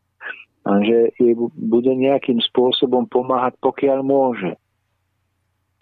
No a tu vzniká rozpor medzi tým, čo je racionálne, čo je výhodné rozumovo a tým, čo je správne v súlade so svedomím. A v takýchto prípadoch ja vo svojom živote odporúčam konať v súlade s, jednoducho s intuíciou, konať v súlade s citom. Lebo to môže byť aj v inom, že hm, vnímate, že by ste mali ísť nejakou cestou a robiť nejakú prácu, nie, niečomu sa venovať. No ale pozriete si do štatistík a tie vám povedia, že v tomto odbore sa jednoducho zamestnať nemôžete, pretože sa neuživíte alebo chcete nejaký projekt rozbehnúť a každý vám povie, to je úplná strata času, pretože je nereálne sa týmto živiť. No a ak vy predsa len vo svojom vnútri vnímate, že vy ste to dokázali robiť s nadšením, s radosťou, s láskou, tak sa môže stať, že naproti všetkým predpokladom a negatívnym uh, štatistikám sa do toho vložíte, alebo budete dôverovať svojmu, svojmu svedomiu. A vy možno ako jeden z tisícky alebo z milióna dokážete v tomto smere preraziť a dokážete sa nie len, dajme tomu, uživiť, ale dokážete byť skutočne užitoční. A tak by som povedal, že to je, to je práve preto, že človek urobí niečo, čo je v protiklade tým, čo je rozumné, racionálne, predpokladateľné, inými odporúčané, urobí to len preto, že mu to hovorí jeho svedomie a urobí správne. Takže pokiaľ sa to dá, tak je dobré zosúľadiť rozum, vieru, náboženské presvedčenie a cit. Ale sú mnohé situácie na rovine osobného života, kde sa musíme rozhodovať okamžite a kde je skutočne z dlhodobého hľadiska správne to, čo nie je rozumné a racionálne. Ale čo až s odstupom času vyhodnotíme ako skutočne správne pre celkový vývoj aj nášho ducha, ale aj dajme tomu toho vzťahu. Takže, takže takto by som to Mário vnímal. Ukazuje sa naozaj veľký význam práve tejto súhry, týchto zložiek, ktorí ste pomenovali práve v živote človeka. Zároveň by som aj zdôraznil, aby sme nestratili tú schopnosť, pretože naozaj platí, že v mnohých životných situáciách dokáže byť ako keby ten smer, ktorý určí cit v úplnom rozpore s tým, čo nám povie náš rozum aby sme vždy jednoducho dokázali rozlíšiť, ktorým smerom sa vydať a dokázali tak jednoducho nájsť vždycky tú správnu cestu. Tomáš, hodina 16 je za nami, naša relácia sa pomaly, ale isto blíži ku koncu. Vyčerpávame čas, ktorý sme mali dnes e, teda určený na dnešnú reláciu. Tomáš, skúsme nejaký taký záver z vašej strany, skúsme to nejako uzavrieť nejakou myšlienkou, takže teraz je ten čas, nech sa páči. No, Mário, tak nič veľké na záver. Žiadny príhovor k slovenskému národu, ale ja by som iba veľmi jednoducho poďakoval zase za, za váš čas. Poďakoval by som za, za krásne moderovanie. Poslucháčom by som chcel poďakovať za to, že nás stále počúvajú a prajem si, aby sme už onedlho mali oveľa vyššiu kvalitu zvuku, takže ak sa to podarí, tak už ďalšia relácia by mala byť po mnoho lepšej kvalite, takže prosím, vydržte to ešte. No a vážení milí poslucháči, pokúste sa tieto slova z našej relácie vnímať v obrazoch, pokúste sa pochopiť v obrazoch, čo som týmto všetkým chcel povedať, čo sme s Máriom chceli vlastne povedať, aby, aby ovocie, ktoré vznikne z tejto našej relácie a vôbec našich relácií ako takých, nebola iba súhra myšlienok, ktoré si zapíšete na papier, ale aby ovocím týchto relácií bolo skutočne správne duchovné vyladenie každého z nás v ústretí, v ústretí nahor, čo sa musí prejaviť radosťou a nadšeným prí, prívalom energie a túžby po vytvorení niečoho veľkého, niečoho krásneho na tejto zemi. To by som si prial a prial by som si, aby otvorenosť ducha, otvorenosť mysle bola najväčším významenaním každého, komu sa to podarí. Tomáš, na samotný záver by som sa aj ja chcel poďakovať, že ste si našli čas a že ste boli zase opäť ochotní sa podeliť o vaše vlastné myšlienky a úvahy na tak krásnu tému, ako je téma ľudia v znamení kríža. Rovnako by som chcel, milí poslucháči, vás akoby vyzvať, pokiaľ vyvstali nejaké otázky, prípadne, že by ste chceli vyjadriť svoj názor. Nebojte sa zamailovať Mário Kováčik seznam CZ alebo tomášlajmon.gmail.com Vrátime sa k vašim otázkam a podnetom na začiatku ďalšej relácie. No a už len pripomeniem, že nás nevypínajte, pretože po peknej skladbe, ktorá bude opäť v podaní Tomáša, bude následovať slubená poviedka Milana Igora Chovana s názvom Prečo sa sír spod Salatina stal chýrnym v podaní Roberta Čunderlika. To je od nás, milí poslucháči, na dnes všetko. Verím, že myšlienky, ktoré tu boli rozvité, sa nám bude všetkým spoločne dariť, postupne naplňať a že tak postupne budeme spoločne vytvárať krajšiu a lepšiu budúcnosť, ktorá zase prinesie množstvo radosti, a šťastia do našich životov. Takže veľmi sa na to teším. Želám vám krásny večer a ešte svetlom prežiarené dni. Takže do skorého počutia.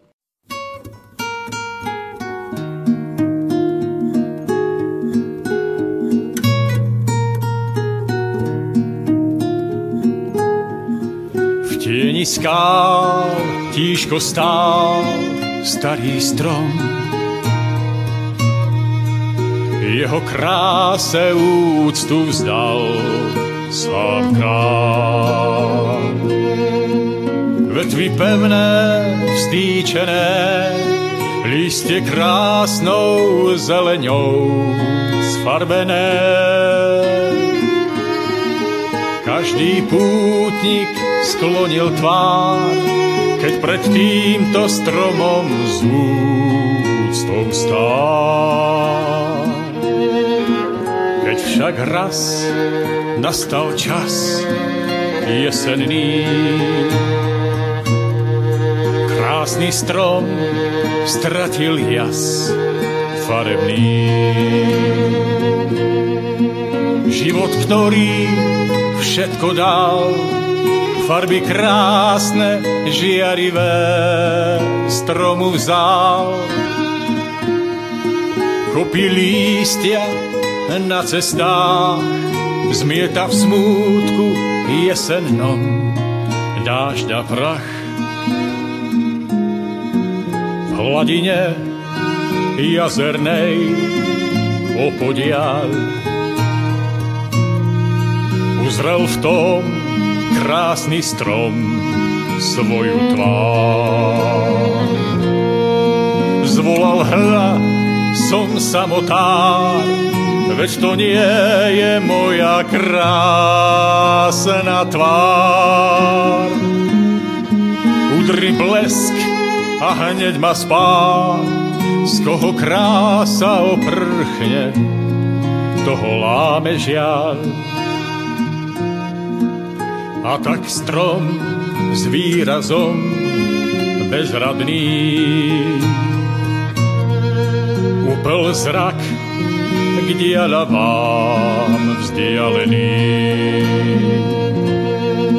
Smútok chcel mu všetko vziať, keď v tom dúhu v nebesách uzrel stáť. Zvolal vráť mi farie bias, nech smiem opäť žiariť krásou krás.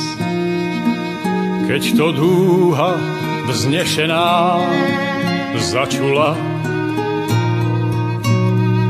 svoju tvár k nížinám upela. Riekla tvoja sila strom nie je v lísti, ale hĺbke koreňov. V nich je múdrosť vznešená, tá je viac než koruna zelená. V nich je múdrosť vznešená, tá je viac než koruna zelená. A tak strom konečne zahambene pochopil, na čom v živote skutočne záleží. Od tých čias si už nechcel farbiť svoje lístie, ktoré môže odviať ľahký závan vetra, ale ctil si pevnosť svojich koreňov.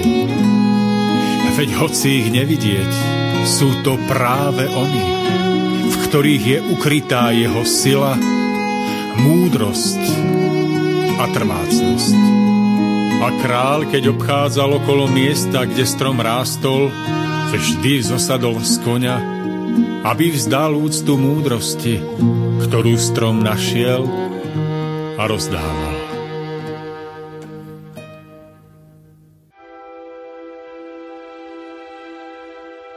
Prečo sa sír spod Salatína stal chýrnym?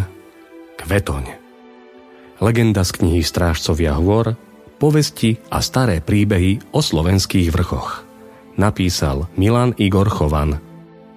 Keď sa Tomáško Kukučka narodil, nebolo v Liptovskej lúžnej krajšieho dieťaťa. Nič to, že nemal čipkovanú košielku, ale len takú obyčajnú. Nič to, že jeho belčov nebol nový, ale po mnohých deťoch už poriadne ošúchaný. Nič to, že jeho rodičia neboli boháči, ale len chudobní sedliaci. Skromné pomery, do ktorých ho matka povila, chlapčekovi v žiadnom prípade na kráse neubrali. Skôr naopak. Bol taký utešený, že ho ľudia chodili obzerať ako princa či nejaký vzácný poklad. Na diváky prichádzali muži, ženy, matky od malých detí, ale tiež dievky pred výdajom. Všetci si chceli na bábetku oči popásť. Radostné chlapčiatko sa usmievalo a upieralo na dospelých hlboké modré očká. Tomáškovi bolo darované šťastné detstvo. Chudobu v rodičovskom dome nevnímal, lebo ho zahraniali láskou a pozornosťou – až keď vyrástol do mladeneckého veku a chcel sa oženiť, až vtedy si uvedomil, že otcov majetoček je primalý pre bohatú nevestu. Ale aj tento raz stála šťastená na jeho strane. Urastený mládenec sa totiž aj ctenému pánovi tesťovi zapáčil a tak sa stalo, že Tomáš Kukučka, syn chudobných, no poctivých rodičov, vošiel do stavu manželského s Marínou Veselovskou, bohatou šoltískou cérou.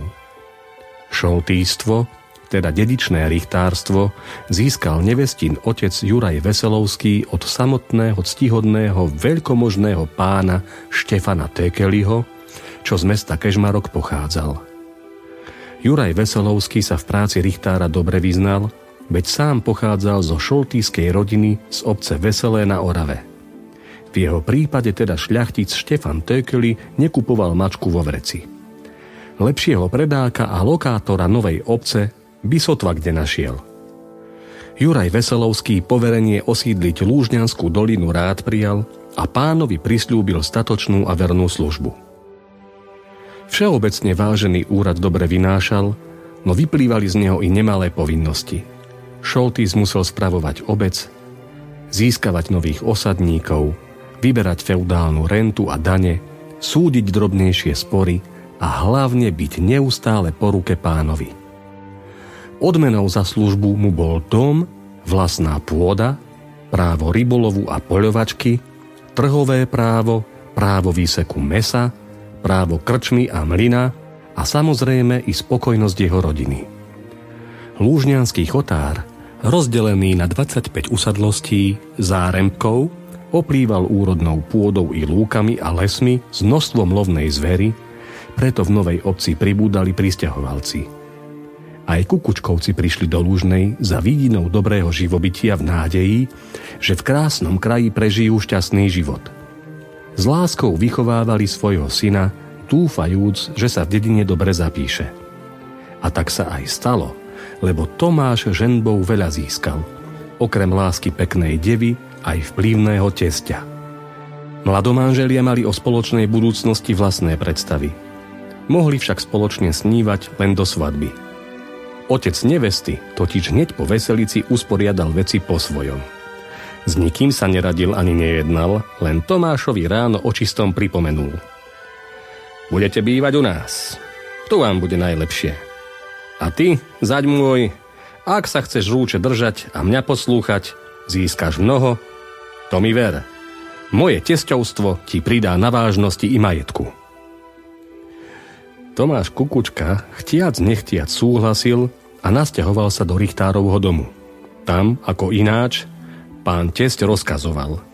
A to nie len čeľadi, poslúchať ho museli všetci za radom, členov rodiny nevynímajúc. Tomáško raz dva pochopil, čo to znamená žiť na prístupkoch. Na tesťovskom grunte bol iba paholkom bez vlastného slova. Pomery sa nezmenili ani vtedy, keď do domu pribudol vnúčik. Novopečený starý otec síce až vyskakoval od radosti, ale do mladých sa starať neprestal. I naďalej trímal gazdovstvo pevne vo svojich rukách a o všetkom rozhodoval sám. Hádam to spočiatku bolo aj dobré, lebo prísnosť a poriadok musí byť. Ale keď už mal Tomáš vlastnú rodinu, jemu prináležalo o jej osude rozhodovať. Nuž čo, Držal Tomáš jazyk za zubami a testovi v ničom neodporoval. Dúfal, že sa mu čoskoro podarí našetriť dosť peňazí na vlastný dom. Potom už bude pokoj. No peniažky nepribúdali tak, ako by mu za jeho prácu patrilo. Richtár Veselovský vedel o zámere mladých osamostatnica. Nezazlieval im to, vede dobré stáť na vlastných nohách, lenže bol tu háčik. Zať Tomáš mal totiž zlaté ruky – Čoho sa chytil, to slávilo úspech. Všetko, ako by mu kvitlo pod rukami. A takého prepustiť z domu? Nie, veru. Richtár si chcel schopného zaťa udržať domácnosti čo najdlhšie. Ale mladému kukučkovi sa trpezlivosť míňala. Napokon si zákonite povedal, že už dosť. Dozrelo v ňom rozhodnutie. Odíde na saláš baču robiť. Tam zarobí viac a bude mať konečne slobodnú myseľ.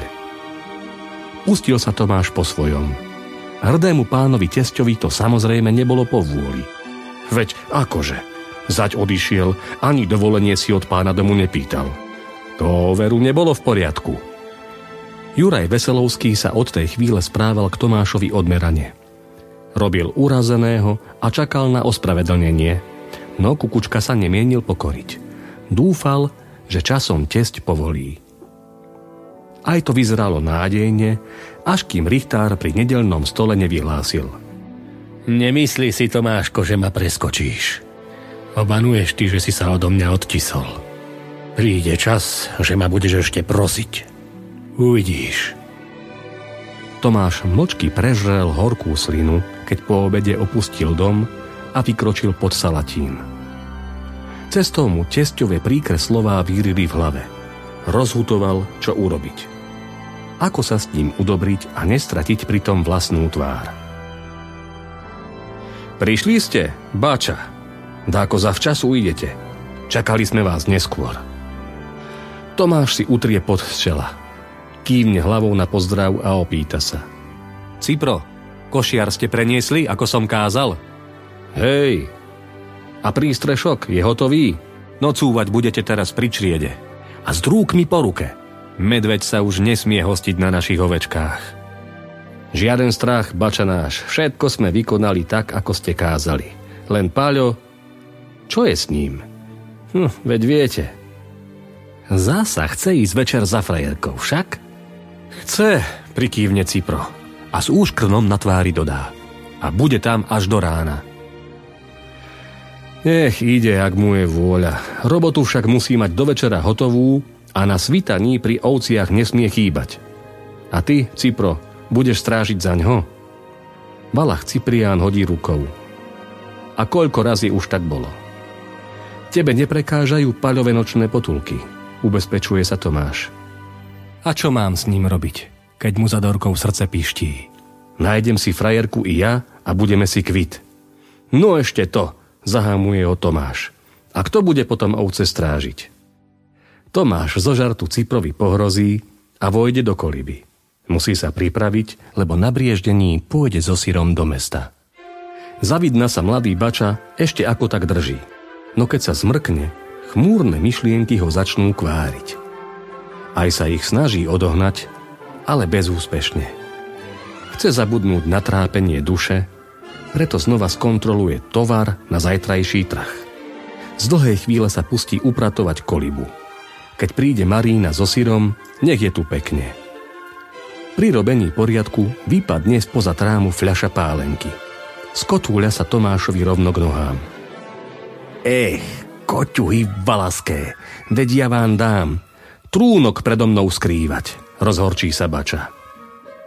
Tekutina sa pri prúdkom pohybe spení. Hrdlo fľaše obrúbi pekná retiaska z bubliniek. Napadne Bačovi tuhý mok vyskúšať. Paskudníkov najlepšie vytrestá, keď im ukrytú pálenku vypije. Hneď po prvom dúšku usúdi, že nápoj je výborný. Kto vie, odkiaľ ho valasy vypriadli. Tak či onak, Tomáš nezostane len pri prvom hlte – Silná kôstkovica steká dolu krkom ľahkosť a olej a príjemne hreje v žalúdku. Tomáš si pomaly upíja, starostí sa postupne zbavuje, smutnú dušu k radosti povznáša. Ba chytá ho aj na spev, lebo pálenka rozihráva nielen žílky, ale aj myseľ, i keď len do času. Keď sa i posledná kvapka skotúľa dole hrdlom, Tomáš, sediac na šamlíku, na mieste zaspí s hlavou zvesenou medzi plecami.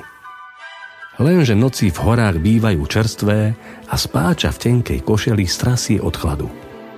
Sviečka práve dohára, len zvyšok knôtu bliká v mláčke vosku roztečeného na puknutom tanieri. Akurát keď sa bača preberie, knôt sa utopí vo vosku a plamienok zhasne. Brrr, strasie baču od chladu uzímený zatúži po teplom lôžku. Ale ako nájsť príčňu, keď je všade tma? Nevidno ani na krok. Treba zažať lampáš. Tomáš začne macať okolo seba, kahánca však niet. Keď sa postaví, plný mechúr sa mu pripomenie, že si takmer nohavice pokropí. Ba ešte že čo, Vary sa nepoštím do gatí ako malý chlapec – Tomáš zbytočne nevymýšľa a vymočí sa rovno pred seba. Keď je hotový, slastne si vydýchne. Ach, to je úľava. Na veľa sa mu podarí nahmatať kresadlo a zapáliť svetlo. Pozerá sa a v úľaku vytreští oči. Vedia som si tovar ošťal. Kukučka sa vysíkala rovno do noše, čo doplna naložil tovarom na predaj – Cícerky moču ešte stekajú po bochníkoch syra. Perlia sa na oštiepkoch a geletkách brinze. Nič sa nedá robiť, iba lamentovať, rukami zalamovať. Ach, veď som si ja vykonal, až vykonal. Veď som ja všetok sír zobsul. Čo teraz? Ak sír nepredám, z čoho vyplatím Valachov? A čo podiel gazdom? Čo mi ovečky zverili? A ak ho predám, čo ak sa vec prezradí?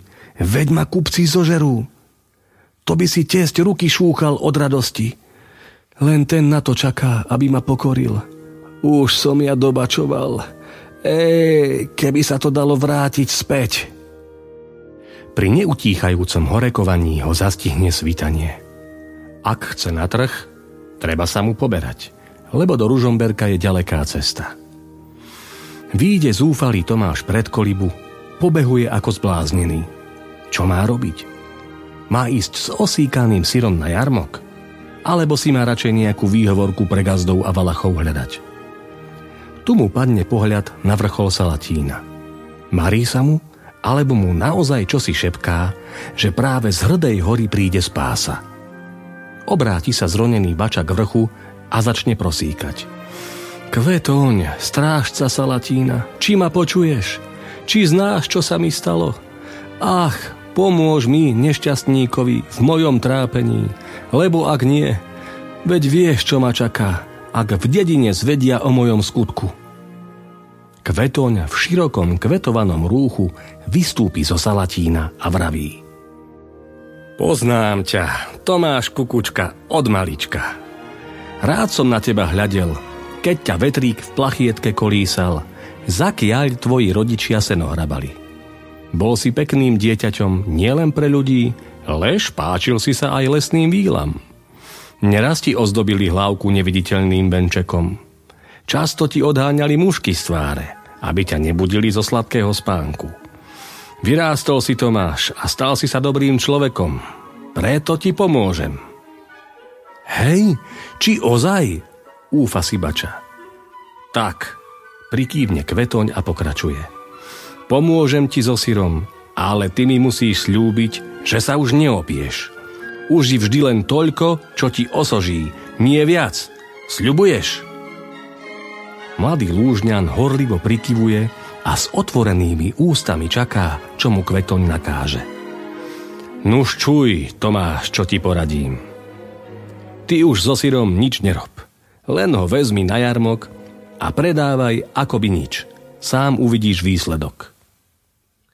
Kvetoňov obraz po týchto slovách zmizne – Darmo Tomáš po ňom očami pasie, zbytočne si hlasivky námáha, iba čo volaním ruší vtáčatá vítajúce vychádzajúce slnko. Napokon sa spoľahne na slovo bytosného ochrancu hory. Krásny je pohľad na nízkotatranský salatín, vyšperkovaný rozkvitnutými letnými kvetmi na lúkach, poľanách a holiach. Tomáš si až teraz uvedomí, prečo dostal kvetoň, ochranca hory svoje meno. Práve kvôli tunajšej prekrásnej a pestrej kvetene. Dobrá rada je tiež ako krásny kvet, ktorý poteší aj v najväčšom trápení. S vierou v dobrotu a múdrosť kvetoňa kráča mladý kukučka popod Salatín, Maguru a Bránkov cez Hučiaky a Ludrovskú dolinu do mesta Ružomberka. Ponáhľa sa väčšmi než inokedy, lebo chce mať tú patáliu čím skôr za sebou – aspoň dnešný deň šťastlivo prežiť a potom už dáko bude. Na ružomberskom rínku sa pomaly schádzajú trhovníci. Aj Tomáš povykladá svoj tovar, s malou dušičkou čaká, čo sa bude diať. Srdce mu od strachu až bubnuje, keď k jeho stánku predstúpia prví zákazníci. Berú sír do rúk, prevracajú ho, obzerajú, ovoniavajú. Tomáša obchádzajú mrákoty. Ach, už nadišla moja posledná hodina. Teraz ma vykričia, zosmiešnia, alebo nebodaj izbijú. Neklesaj na duchu a ver v úspech. Ozve sa od Salatína hlas, ktorý okrem zúfalého baču nepočuje nik. Pri kukučkovom stole je už poriadna kopa ľudí. Strkajú sa a tlačia. Dopredu sa pretisne urastený ľubčianský kováč. Odkiaľ je ten sír? Spýta sa. Spod Salatína, odvetí Tomáš. Možno ho ochutnať. Pravda, že nech sa páči. Kováč si odkrojí kúsok, vloží do úst a požuje. Sústo nielenže krásne vrždí pod zubami, ale aj výborne chutí. Ľubčianskému majstrovi len tak sliny tečú. Ľudia, to je dobrota. Z takého chutného syra som ešte nejedol. Ukážte, dajte ochutnať. Naťahujú ruky ďalší záujemcovia. Po koštovke ľudia rozchytali všetok sír. Tomášovi zostala prázdna noša, ale na dôvažok aj ťažký mešec a ľahké srdce. Presne naopak ako pred jarmokom. Vďaka Kvetoňovi všetko dobre dopadlo. Na ďalšom trhu sa lúžňanský bača postavil medzi trhovníkov bez strachu. Tento raz bol sír v poriadku, čerstvučký a čistúčký, ako sa patrí. No čo sa vám nestalo? Bača Tomáš, a z toho druhého nemáte? Pýtajú sa ľudia. Z ktorého druhého? Mám len tento. No preca z toho, čo ste minule predávali, z toho lahodného, čo sa priam na jazyku rozplýval. Júj, to bol sír, sladúčký sťamet a tá vôňa. Prezradte, ako to robíte. Tomáša od prekvapenia takmer posadilo. Rýchlo zahovoril rozpaky. Veď tento je taký istý. Bá, nie. Ten minule bol oveľa lepší. Z toho prineste. Radi priplatíme. Bača Kukučka bol z toho zážitku celkom popletený. Nešlo mu do hlavy, že ošťatý sír ľuďom chutil. Naozaj mal výnimočnú chuť? Posúdiť nemohol, lebo sám ho nechutnal, bo mu pri pomyslení na také, čo si žalúdok zdvihlo. Že by si zákazníci blázna z neho robili? Nemožné. Natoľko by sa pretvárovať nedokázali. Ako áno, ako nie, Trhovníci sa salatínskeho očkovaného syra dožadovali stále horlivejšie. Radili Bačovi, aby na budúce bez neho ani nechodil. Čo mal chudák Tomáš robiť? Voľky, nevoľky musel svoj syr znova dochutiť obsahom vlastného mechúra. Ak by tak neurobil, nemohol by sa na jarmoku ani ukázať, lebo by ho hádam aj z kože zodrali. Jaj, keby tí vedeli, čo je vo veci, ruky, nohy by mu polámali. Salatínsky sír sa stal čoskoro chýrnym. Bača Kukučka sa takmer nemusel na jarmok umúvať, lebo ľudia chodili za sírom až na salaš pod Salatínom. Kvetoňová pomoc priniesla všeobecnú spokojnosť.